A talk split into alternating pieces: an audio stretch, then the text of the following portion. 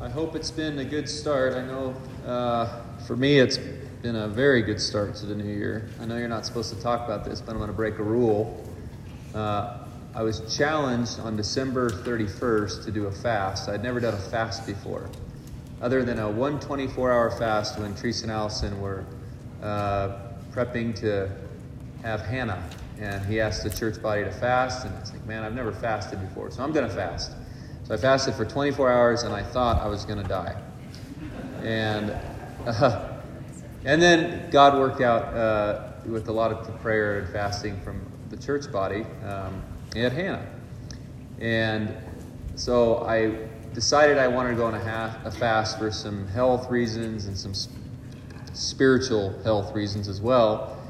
And um, so it's been it's it was seven days. I did a seven day fast. Uh, if you've never done that, I highly encourage it because it's extremely hard, and it just puts you to a, a it puts you to a new level in your thinking. I guess every time I was hungry, uh, which was all the time, I thought about what I needed to work on spiritually, and I just forced myself to pray uh, about whatever it is I was uh, focusing on.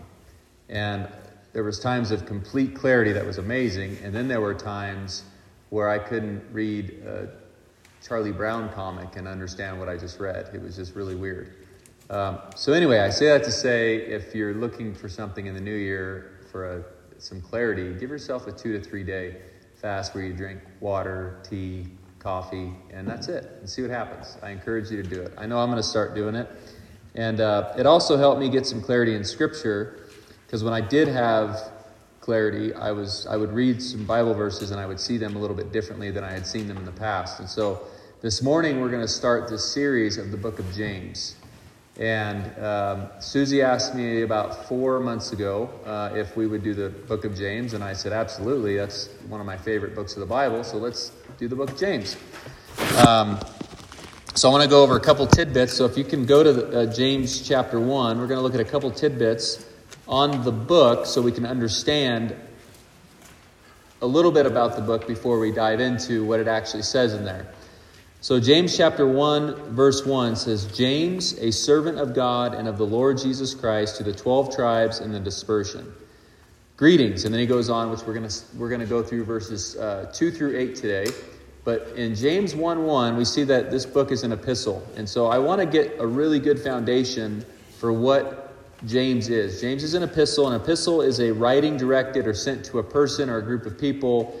Um, it's usually a formal letter, letter, and most people write a formal letter like an epistle, um, not imagining that it's going to get read by a bunch of other people. It's just the people that it's directed to. And in this case, it was directed to the 12 tribes scattered throughout the dispersion.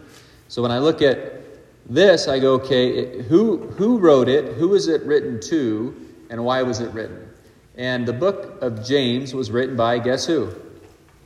James. Good. Vern, take the easy ones. Good for you. That's what I would do as well. James was written by one of three James in the Bible. There's James, the brother of Jesus. There's James, the son of Zebedee. And the, there's James, the son of Alphaeus. Now, some people say you can read commentaries for hours and days that some people believe that Alphaeus, James, the son of Alphaeus, was the same as James, the son of Joseph Jesus' half brother, that Joseph had before he was married to Mary. And, and it just continues to go on. We're just going to say James wrote the book. It's one of those three James. And if you figure out anything in detail that you can say this is absolutely who it was, please enlighten me because I didn't come to a conclusion other than James wrote it. And he wrote it from Jerusalem around 58 to 60 AD, 10 to 12 years before Jerusalem was besieged by the Roman Emperor Titus, before the temple was down and, the, and Jerusalem was besieged. Um, James was written to the 12 tribes scattered throughout the nations. And so, what are the 12 tribes scattered throughout the nations? There's arguments. It said from the east, they were the Babylon, uh, Babylonians. From the west, it was the Alexandrians. And that's the dispersion as they left Jerusalem. And you go, okay, uh, but it doesn't really ever clarify it. We're just going back to some historical writings that we see. So, James was written by one of the three James that we see in the Bible, most likely. It was written from Jerusalem. It was written around 58 to 60 AD. And it was written to the Jewish Christians that had been dispersed from Jerusalem when there was persecution. That's what we're going to go on. If you have a different understanding, I am completely open to enlightenment. I want to understand this more, but that's from everything I've read, that's what I gather from it. That's the agreed upon certainty that James wrote to Jewish Christians that scattered from Jerusalem to do different areas. They were dispersed throughout the nations. Now, as we go through the book of James, I think it's very important for every one of you to ask yourselves if you believe this is actually a divinely written word of the Lord through the Holy Spirit from the Holy Spirit through James? I think it's important to ask that because if it is, it changes the way we accept it. A lot of people early on in the Christian faith would call James an epistle written on straw. I think it was Martin Luther that called it an epistle written on straw. And you see this throughout the biblical history as they would say James, the book of James, contradicts a lot of the writings, the Pauline writings, like the writings of Paul in the book of Romans or the book of Ephesians, it contradicts. Therefore, James is not a valid book of the Bible. It shouldn't have been canonized. I've been studying this Bible for roughly 20 years, really studying it, not just reading it occasionally, you know, but really studying it for, you know, about 20 years. And I've never been able to understand why people would struggle so much with the content in James and the content in Ephesians or Romans and not be able to marry them. It, it, it, just seemed fairly simple to me. And so when you see these really wise biblical scholars and theologians struggle and grapple over the truth of Scripture, and one is valid and one is not, I go, I, I don't understand what's so hard to understand here. And the argument was that James, his method of justification and salvation was different than Paul's. And as I look at Scripture, I think they complement each other. I think the, the I think James his his ju- justification teaching and his salvation teaching mirrors Paul's, but from a different lens and a different context. And that's really important to understand that context is the most important part of reading Scripture. We can take a verse in the Bible, pull it out, and go, "See, this is my point," and it may be totally off from what the truth is will get so caught up in a doctrinal or dogmatic stance that when we read something that contradicts our current belief, we may look at it and go, well, this can't be right, so I'm either going to throw out the letter, it's not going to be valid, it's going to be an epistle written on straw, or what we're going to do is we're going to look at this and go, eh, I believe what I believe. I'm good. I'm just going to pretend that doesn't exist and I'm just going to go on with my walk. And oftentimes that can lead to apathy in our Christianity, and it can lead you to become a pseudo Christian. And a pseudo Christian is not one that God calls us to be. So, my goal for the church, this church body, as Brian and myself and Steve and Treese and Justin, whoever preaches up here on, a, on one of the 15 weeks that we're going through through the book of James, my, my three goals that I have as we go through this book is I hope you just say, I'm going to commit for 15 weeks to go through this book of James with the church body. That's one, my hope, that you commit to doing that. And then the other is that you accept it as the written word of God. That you look at the book of James and you get past the argument that theologians have had for years and say, look, it's in here. God put it in here for a reason. I'm going to make sense of it. I'm going to make sense of James and Ephesians. So we accept it as a written word of God. We show up for the next 15 weeks and we really say, okay, what does the book of James teach us? We learn from the writer what God is looking for in our lives. We, we say, what is God looking for in my life personally through this? And the first subject we're going to go through really opens up the door to whether or not you want to understand what God is doing in your life. And lastly, I want to grow in our knowledge of the doctrines of God. I want to grow in our understanding. This Christianity thing that we all obviously want to be a part of or are interested in or are involved in already is a marathon. It's not a sprint. It's a process that we go through as we continue to grow and mature to the full nature of who Christ wants us to be. So that's what we're going to do. As James' brother in Christ, Paul, wrote to Timothy in 1 Timothy 4.16, Keep a close watch on yourself and on the teaching Persist in this, for by doing so you will save both yourself and your hearers. Keep a close, close watch on your doctrine. I was listening to a song this morning as a side note on the way here. I drove by myself this morning. Brenda's not feeling well. She's home with Lily, so I jumped in the truck and I, I kids left early and brought the potluck food. Uh, stick around for potluck. And um, the song came on, and it's about God. The, ver, the words were something like, God, thank you for your grace who helps me get rid of my religion. And my mind, my little pea brain mind went, religion that God sees as pure and faultless is taking care of widows and orphans and keeping from oneself from being polluted by the world. So even within Christian circles, they're like, God, thank you for getting rid of my religion. I just want grace. but, but Paul says, watch your life and your doctrine closely. He says religion that is pure and faultless is this. And so religion is important, but let's use religion defined biblically and not defined by the world. That's the important thing. So, as we go through James, we're going to start in James chapter 1, verses 2 through 8. We already looked at verse 1. A servant. Oh, I didn't go over what a servant was. Sorry. I missed that one. A servant. This word servant is doulos. It's the same word used in Romans 1 1 when Paul says a servant or a bondservant of Jesus Christ. It is a bondservant, meaning a slave, voluntary or involuntary. We've had involuntary slaves. The world has involuntary slaves. We have them currently today across the world.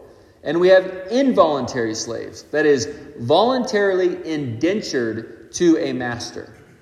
And the question I would ask each one of you is Have you made yourself a voluntary slave to Jesus Christ? Only you can answer that. Your husband or wife may not be able to answer it. Your father or mother may not be able to answer it. You can answer whether you know here if you have voluntarily indentured yourself to God. And I hope you think about that over the next 15 weeks because it's an eternal, eternal question. So, we're going to talk about a difficult subject this morning.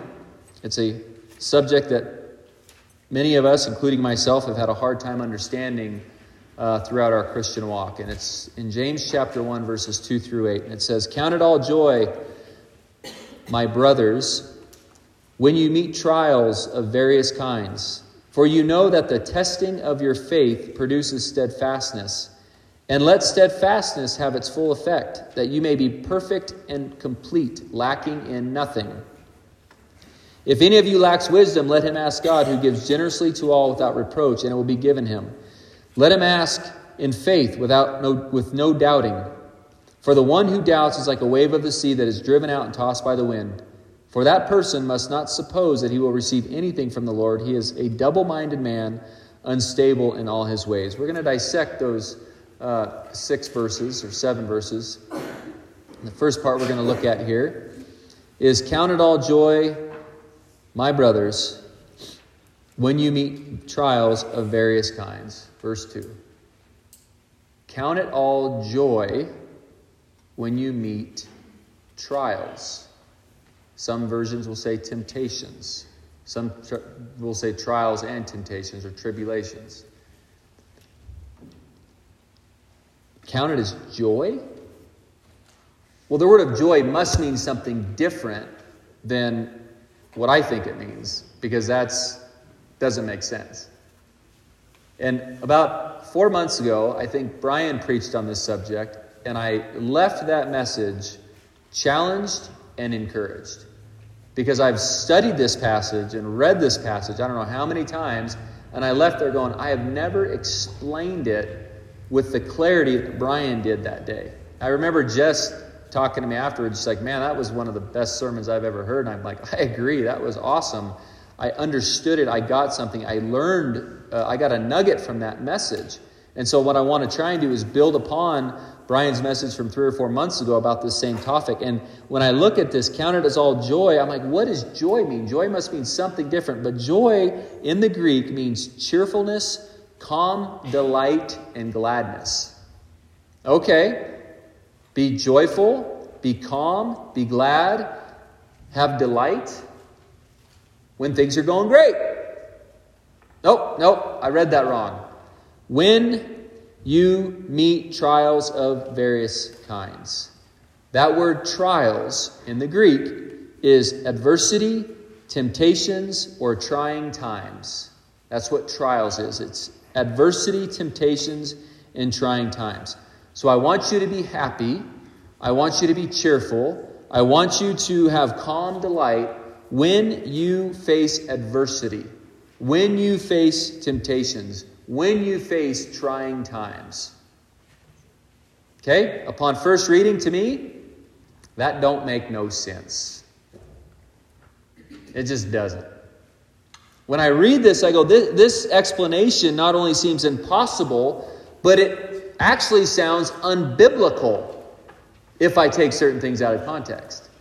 Because it says here in the Bible that there's no condemnation for those in Christ. There, it says in the Bible that God wants to give you life abundantly. It says in the book of Psalms that blessed is the man who his tree is planted by the waters and that and we're going to be blessed he who delights in the law there's no he promises love he promises joy the promises of god don't sound like trials and tribulations or trials and temptations they don't sound like adversity so how in the world can i marry the two things together like james and ephesians need to be married together how can i marry this concept that God is telling me through James that when I'm going through difficult times, when I have adversity, when I have pain, when I have struggles, I want you to be cheerful and glad. Doesn't that sound different than what the world would say? It does to me. But we also know that God works together for the good of all those who love him and are called according to his purpose. There's a lot of scriptures we can kind of blend in to have this tapestry. So, I would imagine, because in God's infinite wisdom, he's not going to just tell us to do something without giving us a reason why. Sometimes he just says, go. Other times he says, this is what I want you to do, and here's why. Deuteronomy 28 is a perfect example. Blessings for obedience, curses for disobedience. If you obey, you're blessed. If you disobey, you're cursed. It's throughout the Bible. So God's going to give us a reason why He wants us to be joyful during adversity. In verse 3, for you know that the testing of your faith produces steadfastness. And let steadfastness have its full effect, that you may be perfect and complete lacking in nothing.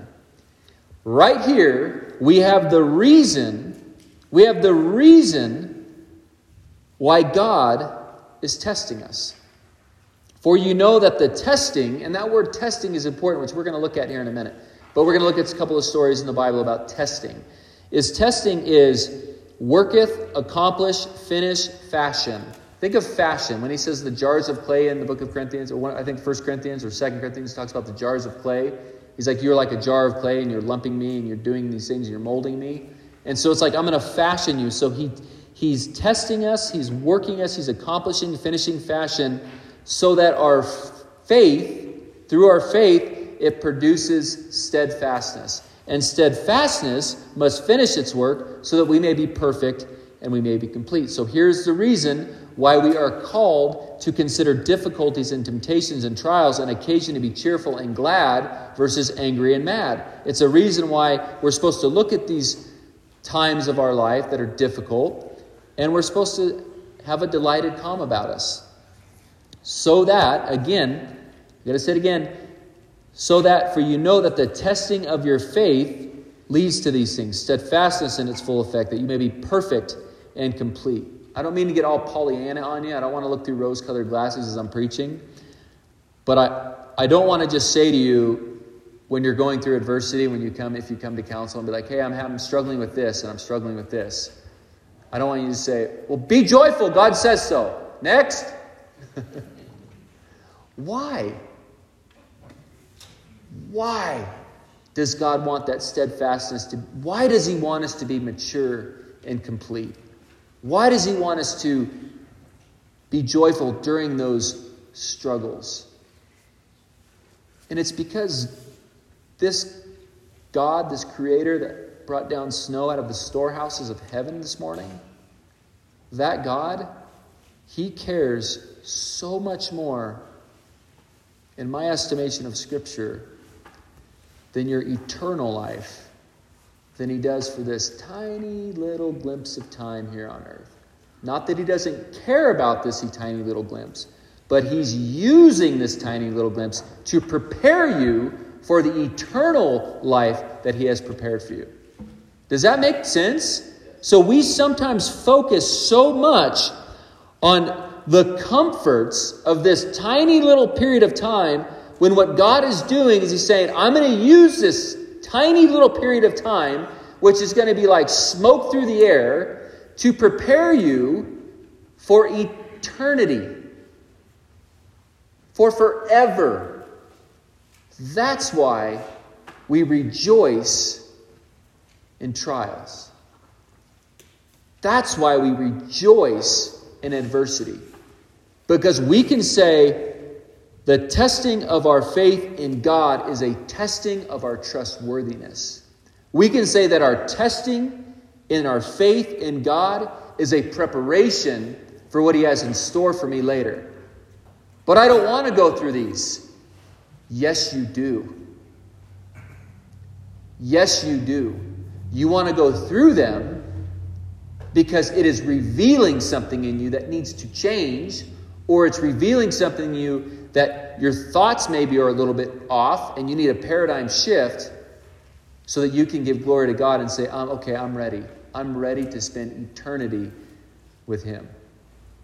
And someone say, well, why would God test me? Or does God test? God doesn't test, does He? Well, it says here that the testing of your faith produces steadfastness. So who's testing our faith? Is it the dark one? Is it Satan? Is it the evil one? Or is it God?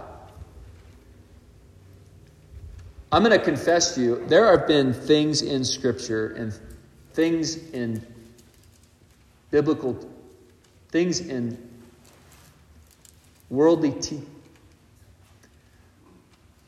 There have been doctrines taught of men that I've tried to find in Scripture that I can't, and everybody buys into it. I'm not saying what I'm about to say is right, but I'm going to tell you this. My jury's out. Steve and I have talked about it. We've talked about it at length, and my jury's still out. Is God all knowing? Everybody's going to say, yeah. And I say yes.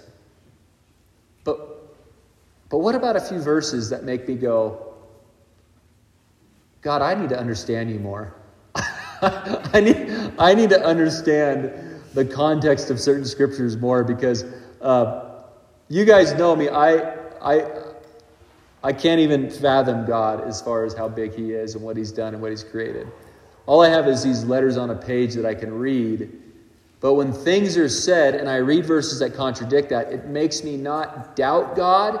It puts me more in awe of God. It puts me to a place where I'm like, I need to search Him more so I can understand who God is. Because this God that the world has created may be different than the God that exists. The God in the box that's been drawn by people may be different than the God that created me. And so I want to look at scriptures, and the, the question asks Do you think God tests you? Or uh, does God test you? Or don't think God will test? Well, yes, God tests. Look at Deuteronomy chapter 8. In Deuteronomy chapter 8, the Israelites were going through their struggles. Deuteronomy 8, we'll start in uh, verse 2. And you shall remember the whole way that the Lord your God has led you these 40 years in the wilderness, that he might humble you. So, God, it says, the Lord your God has led you these 40 years in the wilderness.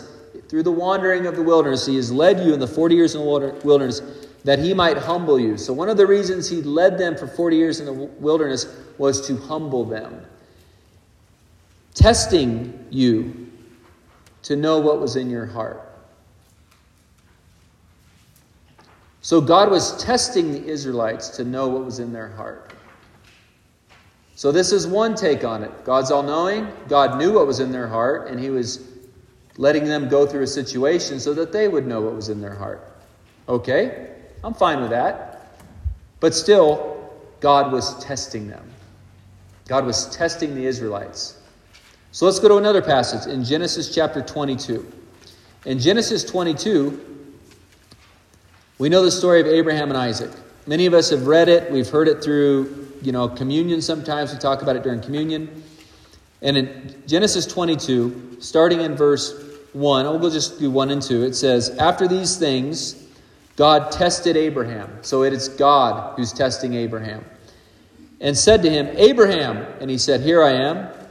God said, Take your son, your only son Isaac, whom you love, and go to the land of Moriah and offer him there as a burnt offering on one of the mountains of which I shall tell you. Now, obviously, this is a, a physical example of something that's going to happen. It's a shadow of Christ being crucified. Take your son, your only son. So we have a picture of Abraham, the father of faith, and Isaac, his son, his only son, who is going to be sacrificed to God on this mountain. And so if you go to verse 9, it says, When they came to the place of which God had told him, Abraham built the altar there and laid the wood in order and bound Isaac his son and laid him on the altar on top of the wood. Then Abraham reached out his hand and took the knife to slaughter his son. He reached out his hand and took the knife to slaughter his son who was bound, whom he bound. But the angel of the Lord called to him from heaven and said, Abraham, Abraham! And he said, Here I am. He said, Do not lay your hand on the boy or do anything to him, for now I know that you fear God, seeing you have not withheld your son, your only son, from me. And he released him. And a ram was in the thicket. After these things, God tested Abraham. He said, Abraham, take your son, your only son, and sacrifice him. Abraham, Abraham, stop, stop. Now I know that you fear God. I tested you and you obeyed. You went through it. Didn't 11 chapters ago God say to Abraham, Go? And he went? Was that not test enough? He tested Abraham again to know what was in his heart in the 11th Psalm, it says, The Lord is, is in his holy temple, the Lord's throne is in heaven. His eyes behold, his eyelids test the sons of men. The Lord tests the righteous, but the wicked and the one who loves violence, his soul hates. Brothers and sisters, I can throw 15 more verses in here and make an entire message out of God testing you in order to know what you're going to do. So, yes, when it says the testing of your faith, the goal of the testing of your faith is to develop steadfastness or perseverance in some of your versions. You know, I, I'm not much different as a father to my own kids. I'll, I'll confess to you, I, I, test, I test my children. I've been testing them since Titus was two and a half years old, splashing water all over the, bath, the floor of the bath, bathroom. I knew he was doing it. I came in. He did it. I said, Don't do it. No more. You're done. Okay. And then I leave and I hear, yeah, you know, and I peek around the corner. I see it's him, not his two little brothers. And I walk in. I said, Hey, the floor is wet again. Who did that? Titus, was that you? I already knew the answer. And he goes, Yeah, it was me. Okay, I told you don't do it. And you listen, I clean it up. But he didn't lie to me. I test him to this day, all my kids. You know this beautiful thing about technology? Click on the phone, you're like, oh, they are at this address. Right on. I call, hey, what are you up to? Oh, I'm at Chick fil A. No, and I don't want to be at Chick fil A. but he's honest with me. And that's what I'm testing for. And the reason I am doing that, the reason I am testing them, is to develop a perfect and complete human being. That's my goal for my children. I want to raise them up in a way that they can read the 15th Psalm. I'm going to read that real quick. I want them to be able to read this psalm. O Lord, who shall abide in your tent? Who shall dwell on your holy hill? He who walks blamelessly and does what is right and speaks truth in his heart He who does not slander with his tongue does no evil to his neighbor, nor takes up a reproach against his friend, in whose eyes a morally despicable person is despised, but who honors those who fear the Lord, who swears to his own hurt and does not change, who does not put out his money at interest and does not take a bribe against the innocent. He who does these things shall never be moved. My goal for my kids is for them to be able to read that in 50 years and say, That's me. Not pridefully, but that's me. Because I have obeyed the voice of the Lord my entire life. That's me. So I can understand, in a sense, when we go through these difficult, trying times, why God does it. Because He wants to reveal things in our hearts that need revealed. He wants to show us things that need shown. Does that make sense? Does it take these trials we go through maybe maybe a little easier and not so angry at why it's happening? Instead, maybe we can look internally and many people say, "Well, that's not right. That's not fair. What have I done?" Job, what have I done? What have I done wrong? I've been good. I've been perfect. I give I tithe. I go to church. I help my neighbor. What have I done? Well, that's why we need to look at the next verse because it says you need to ask for wisdom. Because I hate to break it to anybody here that thinks they're perfect, but you ain't. Because the guy sitting up here isn't. You're not. You're not. You're not. Nobody is. They're all things that were being refined with fire like gold so that we can be presented to God pure and blameless and faultless and complete. That's God's purpose so that in eternity, God's like, come in. Come in. I need you this way. I want you this way. And it's going to be painful. It's going to be hard. It's not going to be easy. But it's going to be worth it. So it makes sense that God's going to give us help because we're going to need help. And if you look at James chapter 1 verse 5, it says, "If any of you lacks wisdom, let him ask God, who gives generously to all without approach, and it will be given to him." We need to the this word wisdom. I used to think that this passage of scripture was a, the next segment and, and we could preach this in two things, but I think they're joined.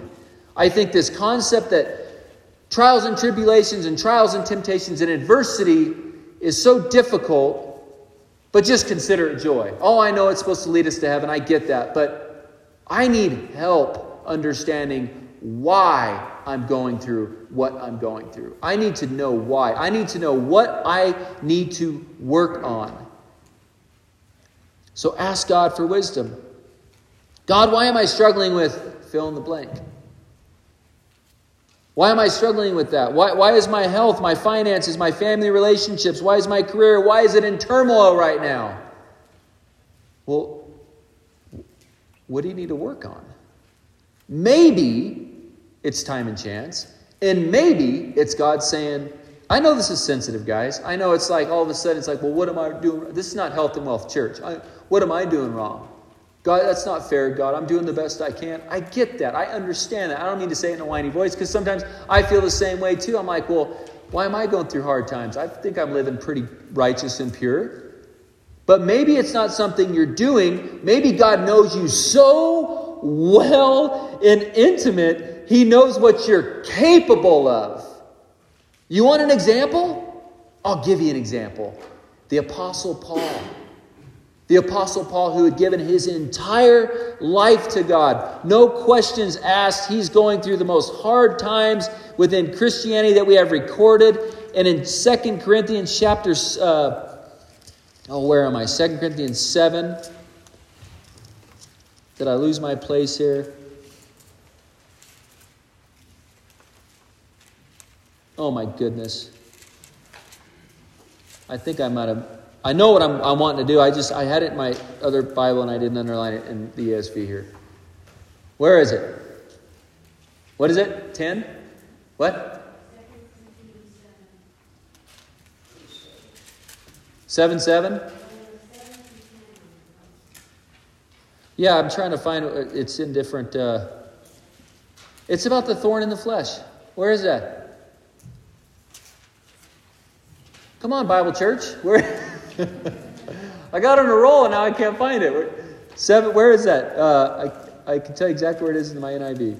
That's why I need to underline it here. Someone I know already Googled it.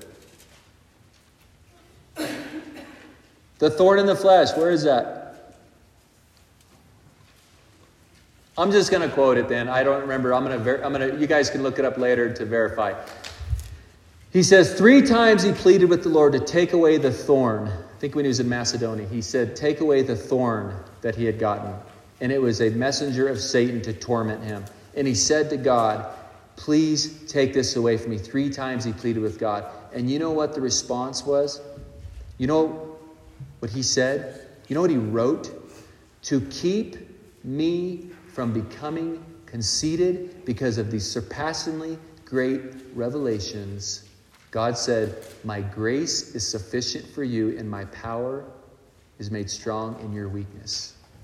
Paul wasn't even doing anything wrong. What sin did Paul have? He beat his body daily. What sin did Paul have? I can't find what he had. But it says, to keep me from becoming conceited.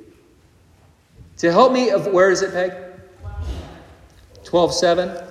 Man, I was way off.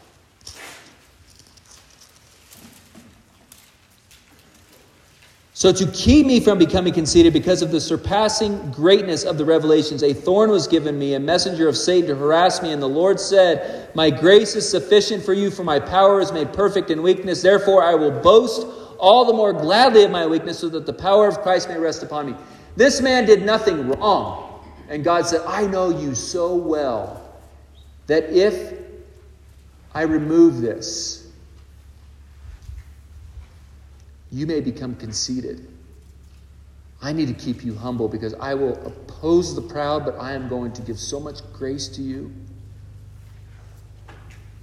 Man, that's a tough thing to swallow, but if you can just start picturing eternity versus temporal, God died for each and every one of us. Every single human being in this room this morning, God died on the cross, sent his son on a cross so that we could have eternity in heaven. If that's not love, if that's not saying, look, I'm going to suffer because I know you're going to as well, then you're just not paying attention. God said, I'm going to suffer the most agonizing death so that you are prepared for me. Because I'm going to go build this house, this mansion for you, and it is going to be fantastic.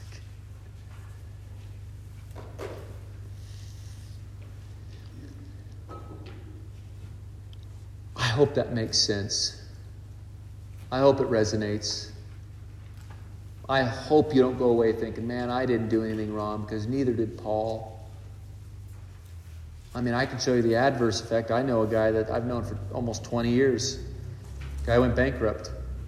Guy was worth a bunch of money, partying, making a bunch of money, went to church every Sunday, but his eyes were pretty glazed over, and he always had the real fancy cars, and he was living up the good life. And I kept saying, Man, you got to get your heart right with God, buddy. I know, I, I'm coming to church, I'm working on it. And I just kept seeing him getting further and further and further away, and his wealth kept growing, growing and growing and growing. And he calls me up one day and he says, Nate, I need to talk. He goes, I just lost everything. I lost it all. Lost my house, gonna lose my house, I lost my business. He goes, I am bankrupt. I don't have a pot. And I said, Well, call him Jimmy. Jimmy, that is the best thing that could have happened to you. And he got mad at me. I said, That's the best thing that could have happened to you. He goes, How can you say that to me? How can you say that to me? And I said, Because I have watched you become so focused on worldly things and wealth and money, and God wants you so bad, He had to get you back down so that He can build you back up. You were serving the wrong God. And if you think this life is going to be better than the next one, you're right if you're not serving God. This life will be better than the next one if you're not serving God. But if you are serving God, this life, we can't even comprehend what God has in store for us. We can't even fathom it. So, my goal, again, this morning for this church is that over the next 15 weeks, you commit with your families. You commit with your families to come here, to learn, to invite people, to study, to understand what James is writing to the 12 tribes scattered throughout the, the, the nations, the dispersion. To understand what he's saying. How does it affect your life? Start in James 1 1. Have you become a bond servant yet? Are you an indentured servant to Jesus Christ? Have you bowed your knee and said, I'm going to serve you, God. You are my king? And then who knows what he's got in store for you? That's the beautiful thing. I mean, you're starting off on a you're starting off on an adventure you can't even fathom. I want to close with uh, my son Jonas. We're driving uh, down, coming back from baseball practice the other day. We've been doing that Palisade study, and Jonas said, "Hey, out of the jo- Jonas is a young man of few words, uh, unless he's ornery, which is very rare. But sometimes with his brothers and sisters, he's pretty quick, and he starts throwing things out together, and, and we just, wow, he's he's witty, but he didn't say much." This is what he said on the way uh, home from baseball practice on Monday. Monday? He said, Dad, I think I'm ready to be baptized. And I said, inside I'm elated, but I said, That's awesome. Let's talk about it some more. So we talked about it that night, did some studying, and then I had to go up and grab something uh, up out of the mountains. And I just invited Jonas to join me, and that's it, nobody else. So Jonas and I went and we fought the snow and we got up to where we needed to get and grabbed what we needed to get. And on the way, I started explaining to him that when you are baptized, son, this is this is an eternal decision you're making. This is a decision you're choosing to bend your knee for the rest of your life to the King of Kings. Why do you want to why do you want to be baptized? And he said, Well, what are, what are the benefits for you? And I said, Well, one is it's just going to be nice to know that I'm I'm forgiven. And I said, Well, that's a pretty awesome reason. I said, And now you get to start on an adventure that God's got for you that who knows, bud. So we broke, well, we didn't break the ice. We went around the other side of the pond where the ice wasn't quite to the edge yet. And he and I jumped in the pond together and I baptized him into Christ. And um, so he'll be taking communion with us as a church body from here on out. So, welcome to the kingdom, son. Proud of you. Uh, sorry to end like that, but. Yeah. I knew that you, you people would be proud. So, um, as we walk through this book and um, understand that a, a death, a death on a cross is a high price to pay for a ransom. It's a high price. But it was paid. It was paid. It was paid in full. That's what that, when it says down payment in Galatians, that's paid in full. Or Ephesians, it's paid in full. His goal is to prepare us for eternity. It doesn't end with the baptism. His goal is to prepare us through this walk for eternity. Will you bow your heads with me in prayer? Then we'll take communion together after a homily, and then we'll enjoy a fellowship meal. Father God in heaven, uh,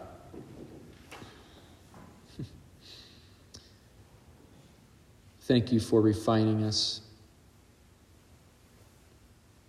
Thank you for your word, your written word, that we can read it, we can study it, and we can block out all the white noise of things that we think are true and go to what is true, which is the word you've given us. Father, I pray over the next four months that you guide this church body to seek truth. When the devil comes in and says, Oh, not today, we're not going to come today.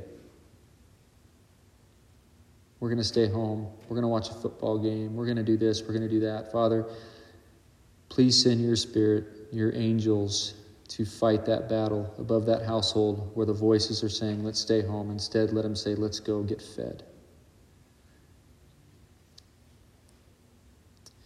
Father, I pray that you humble us, you test us in order to know what is in our hearts. In the name of Jesus. Amen.